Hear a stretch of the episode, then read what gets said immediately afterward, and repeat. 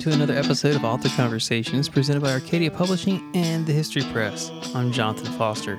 This week looks to be a big week for our continuing journey into space, so why not talk with one of our authors who knows a bit about our past journeys into the final frontier, Cindy Manto. Cindy Manto, a historian, urban planner, and the author of Michoud, Assembly Facility, Stennis Space Center, and Marshall Space Flight Center, has assembled a compilation of photographic images and maps pulled from an array of libraries, museums, private collections, and NASA. Cindy, thanks for joining me. Oh, you're most welcome. Now, Cindy, you've written three books on sites that contributed to the greatest rockets we've ever seen. Sites where men and women worked to build machines to take us to space and into the moon. And what about these sites captured your imagination? Uh, about the sites. Um, and what went on at the sites? What went on? Well, close to home uh, was Michoud Assembly Facility. Um, I that was uh, the uh, Saturn V first first stage booster rocket. The S1C was built there, designed and built there um, by Boeing. Um, before that, just before that was built, the S1B was built had been was built there by Chrysler Corporation. So we had two presences uh, there. Um, then it was just the whole idea of uh, of space travel. Um, things were happening rapidly at the time. Um, we were in a space race with the Soviet Union uh, that that kind of uh, spurred things on. And but if you were uh, a young person or a teenager at the time, uh, this was like anything could happen, anything could be done and uh, and in in my neck of the woods, we it, it was all happening right under our noses. As, things were, the uh, the rocket boosters were being manufactured at Michoud Assembly Facility. They would be uh, put on a barge and floated about 40 miles away, uh, 40 canal miles away, to Stennis Space Center, which was at the time named Mississippi Test Operations. Um, that was built specifically to test the uh, first and second stage Saturn V rockets there. Um, all of this was was uh, handled was directed from Huntsville, Alabama, from um, uh, Marshall Space Flight Center in Huntsville. Yeah, and you've written about all three of these, and you know it's it's really cool to think about and, and hear my parents talk about this time when anything seemed possible. And you look at all these things that have happened even you know in my in my lifetime and even in the last few years technology wise and it just feels like we've gotten jaded with everything. Yes. It, yeah yes. uh, we've uh, jaded is one thing hopefully never complacent. Um, it, it, uh, it, you have to have that edge all the time i think to spur things forward yeah, I get excited about. I don't know. I still get excited about little things. I mean, last night I was grilling, and we have. A, I have a wireless probe that tells me when my steak is medium rare, and I got really excited about that. And that's actually, you know, I wouldn't be able to do that if it wasn't for NASA. You know, I wouldn't be able to that's have this phone in my hand if it wasn't for NASA. So that's an exciting that's right. thing to me. And- and keep in mind, all of the tech, a lot of the technology that we have today, uh, built upon what was done back then. You know, 50, 60 year 60 year old technology basically. And that technology built on stuff that happened back into World War II even. Um, I mean they went to the moon the, you know the, the, first mission to the moon was uh, done with uh, um, le- less uh, technology than we have in, in our cell phones nowadays which is something to think about It really is. I mean, the computers were the you know the brains of the astronauts and those in flight control. And if you you know have seen the movie Hidden Figures, the yes, I mean the people who were working on the grounds were they were called the computers. It's yes, it's great. Yes, it, and and this was done with with uh, the comptometers. This was done by hand. Keep in mind with slide rules, and uh, you know there was there was it, it was uh, people sitting down actually computing these things. You know, every every little uh, uh, trajectory, um, every every little curve uh, of the of the rocket. Uh, that was done by hand with slide rules. So we live in a great time now. Absolutely, we do. And so each site also has interesting history going back. Now, I like want to make sure I say it right. Michoud, is that correct? Michoud. Michoud. Michoud. Yes. This it actually has a colonial history. The site itself. When you yes. go back. Uh, th- yes. The, it, it was the grant. The the area where it's located was originally a land grant from the King of France in 1763, and um, he, Antoine Michoud. Uh, he is the, he was the third owner. Uh, he was uh, self-exiled after the fall of Napoleon. Came to New Orleans. New Orleans, Louisiana was already um, uh, part of the United States at the time, but New Orleans, you know, has a huge French influence. So he came to New Orleans. He uh, bought the property. He lived in the city in the French Quarter. Um, and there was already an established sugar plantation there. You can still see the, the two smokestacks from the sugar houses uh, are preserved in front of um, the the the original buildings at at Michoud Assembly Facility. Wow. Um, yeah. Uh, so he he held the property uh, from he bought it in 1827. Um, I have a copy of the original um, act of sale. It's written in French. Um, his he died during the Civil War, 18, uh, 1863. Um, it stayed in his family until 1912 and he they the the heirs had never traveled to the to New Orleans. They they retained a lawyer here uh, to handle the, the properties. Um, that owner in 1940 sold sold a portion of the land that the assembly facility is now located on to Andrew Jackson Higgins, who is the designer of of the landing craft for D-Day. yeah, and that was uh, it. They did everything there. They they were supposed to build Liberty ships. They ended up doing all kind of other things like, um, um, you know, uh, maintaining uh, uh, trucks and jeeps. But they even had they even built some uh, carbon parts and stainless steel parts that they shipped to Oak. They would ship to Oak Ridge, Tennessee, for to help. Uh, um, separation of uranium for the atomic bomb. It was a secret area. Uh, so the Korean War, they they built uh, VA tanks for Chrysler Corporation built VA tanks during the Korean War, uh, and it again went into um, surplus sur- surplus property until the space race started, and at that point uh, the the original three buildings at Michoud, they were the only three buildings. They were ready to go. First of all, they they required very little renovation, and they were the only three buildings that would be big enough to hold the Saturn V rocket, which is a 33 foot diameter rocket, and Michoud has has 40 foot ceilings. Plus, it's air conditioned. It always was. It was built as an air conditioned building in 1940 here in New Orleans with a lot of humidity. I think the humidity is maintained at 70% at all times to this day. Mm. Uh, so it's a NASA facility now. Uh, the external tank for the space shuttle was built there, and now the uh, Boeing is it has presence here again, and they're building the uh, space launch system, the SLS, which right now is at I can tell you it's at Stennis Space Center. Um, it's waiting to be tested. Oh, that will carry the right Starliner, now. correct? I'm sorry? Will that carry the Starliner? Is that the Starliner? Yeah, I think that's the, uh, the Starliner is the name of the pod, or will that be the? I think that maybe that'll be the name of the capsule on top of that rocket. I think is the Boeing Starliner. Oh, uh, uh, it, I, it, I think it may be. Yes, yes. Well, th- this is just the the uh, core stage is being is, is being tested um, right right now. They, right. well, they're waiting for it. They call it a green test. All right, very cool. And Stennis is another one to talk about. And as you said earlier, wasn't always named Stennis. Uh, can you give us it, a little bit it of was background? not. It was it was originally Stennis Space Center started out life in 1961. It was uh, originally called uh, Mississippi Test Facility.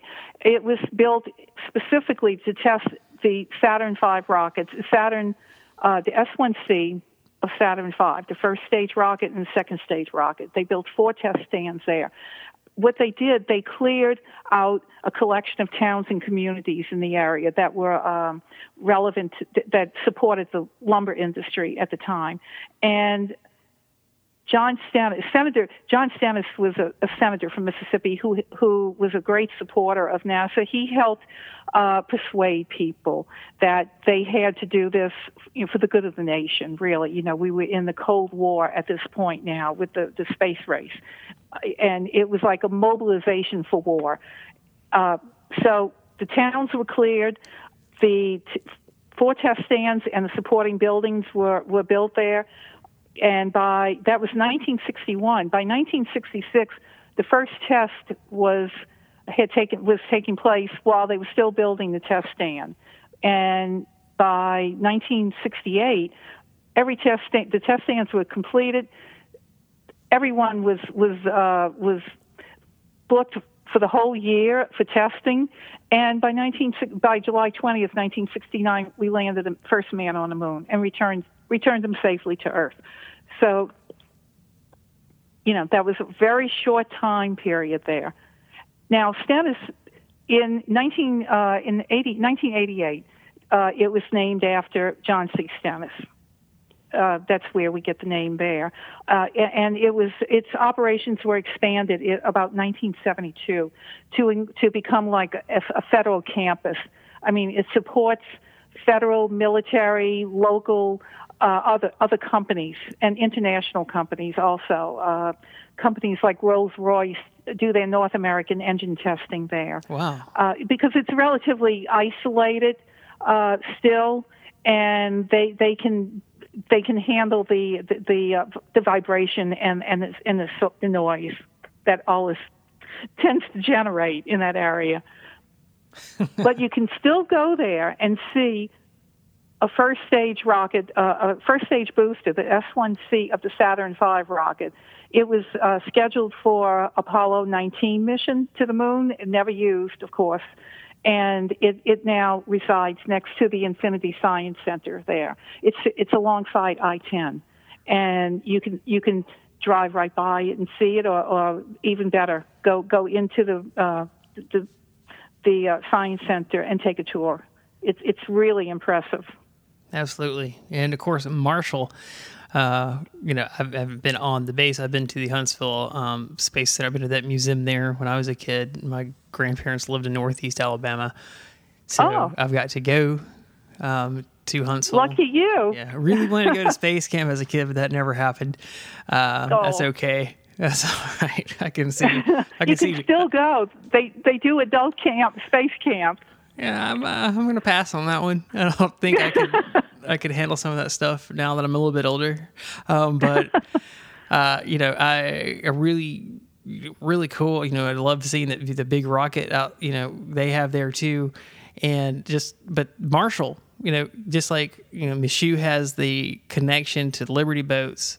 Marshall has World War II connections too. Oh, very much so. Uh, Redstone Arsenal. It Marshall Space Flight Center is there because of Redstone Arsenal. And Redstone Arsenal had its origins in 1940. It was built for the uh, U.S. Army to uh, for the manufacture of gas and incendiary re- weapons. Uh, the um, at that it it it, it uh, it was uh, stockpiled weapons and and uh, until after the war, and then went into uh, making gas masks. After that, um, it was it was deemed surplus. It was up for sale for a while. It, they tried a few things. There were there were a, a, car manufacturer was there. 18, 18 automobiles. It was Keller Keller Automobile Company, um, which kind which closed down after the death of its owner George Keller so it was up for sale. At that point, by 1950, the uh, the German uh, rocket scientists and, and engineers had had been out at um, uh, White Sands Proving Ground and in uh, New Mexico. Uh, they were brought over. The decision was made to to establish the um, um, to to bring the the rocket development from White Sands to Redstone Arsenal, and every everyone was brought there. Contractor personnel, the scientists, the engineers, and Redstone also became the center for rocket development in 1950. Uh, they, by 1952, the Redstone ballistic missile had been developed. This was a direct descendant of the V 2 rocket from World War II, the Vengeance weapon. And it, it, everything just built on that after that. Uh, by 1956, the Army Ballistic Missile Agency was established, and then the big game changer comes up comes about in 1957 with Sputnik. The Soviet Union launches Earth's first artificial satellite. By three, it, by early 1958, after three months of authorization to do so, the Army's unofficial space team successfully launches America's first satellite, the Explorer 1.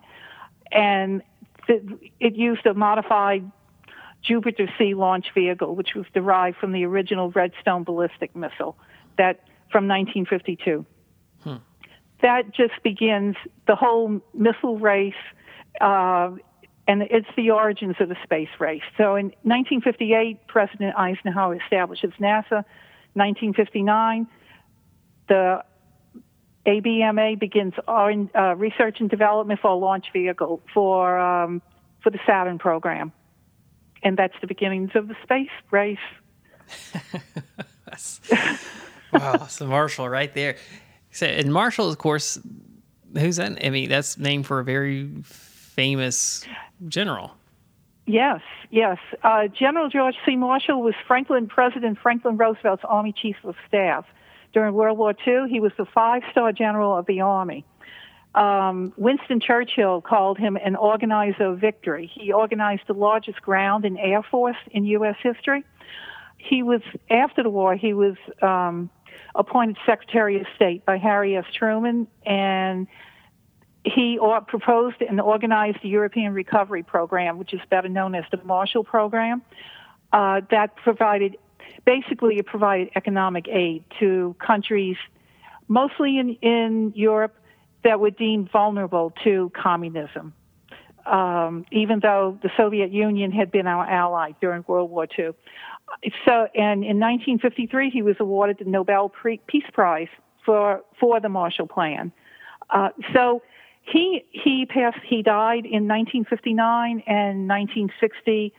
President Eisenhower named him named the, the whole complex after General Marshall.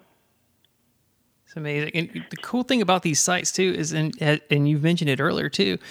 There's you know these aren't sites where something happened or just happened at. Things are still happening at all of these sites oh, yeah. too. There's still oh, developments yeah, happening, all kinds of exciting um, technologies being developed here, and they're working not it's not they're not just government programs; they're also working in pro, partnership with SpaceX and Boeing. Yes, Blue Origin. Uh, Blue Origin has a presence at Stennis. Um, yeah, they're they're all um, in partnerships. Um, there's all kind of things happening. It, it just continues. It really does, and uh, and all this takes place along. You know, it's the Gulf Coast states uh, it, it, it, originally it was called, you know, if you factor in Houston uh, Johnson Space Center and and Kennedy Space Center, that uh, it, it formed. It originally they used to call it Space Crescent, and I like I like to say we have a space corridor here along the Gulf Coast, even mm. though Huntsville is in North Alabama. It kind of goes up there. Yeah, you could say the Tennessee River though helps connect everything together, so because it goes yeah. through that way, so it helps connect. So you know everything runs down to the Gulf Coast. That's how we yes. we can get around it that way.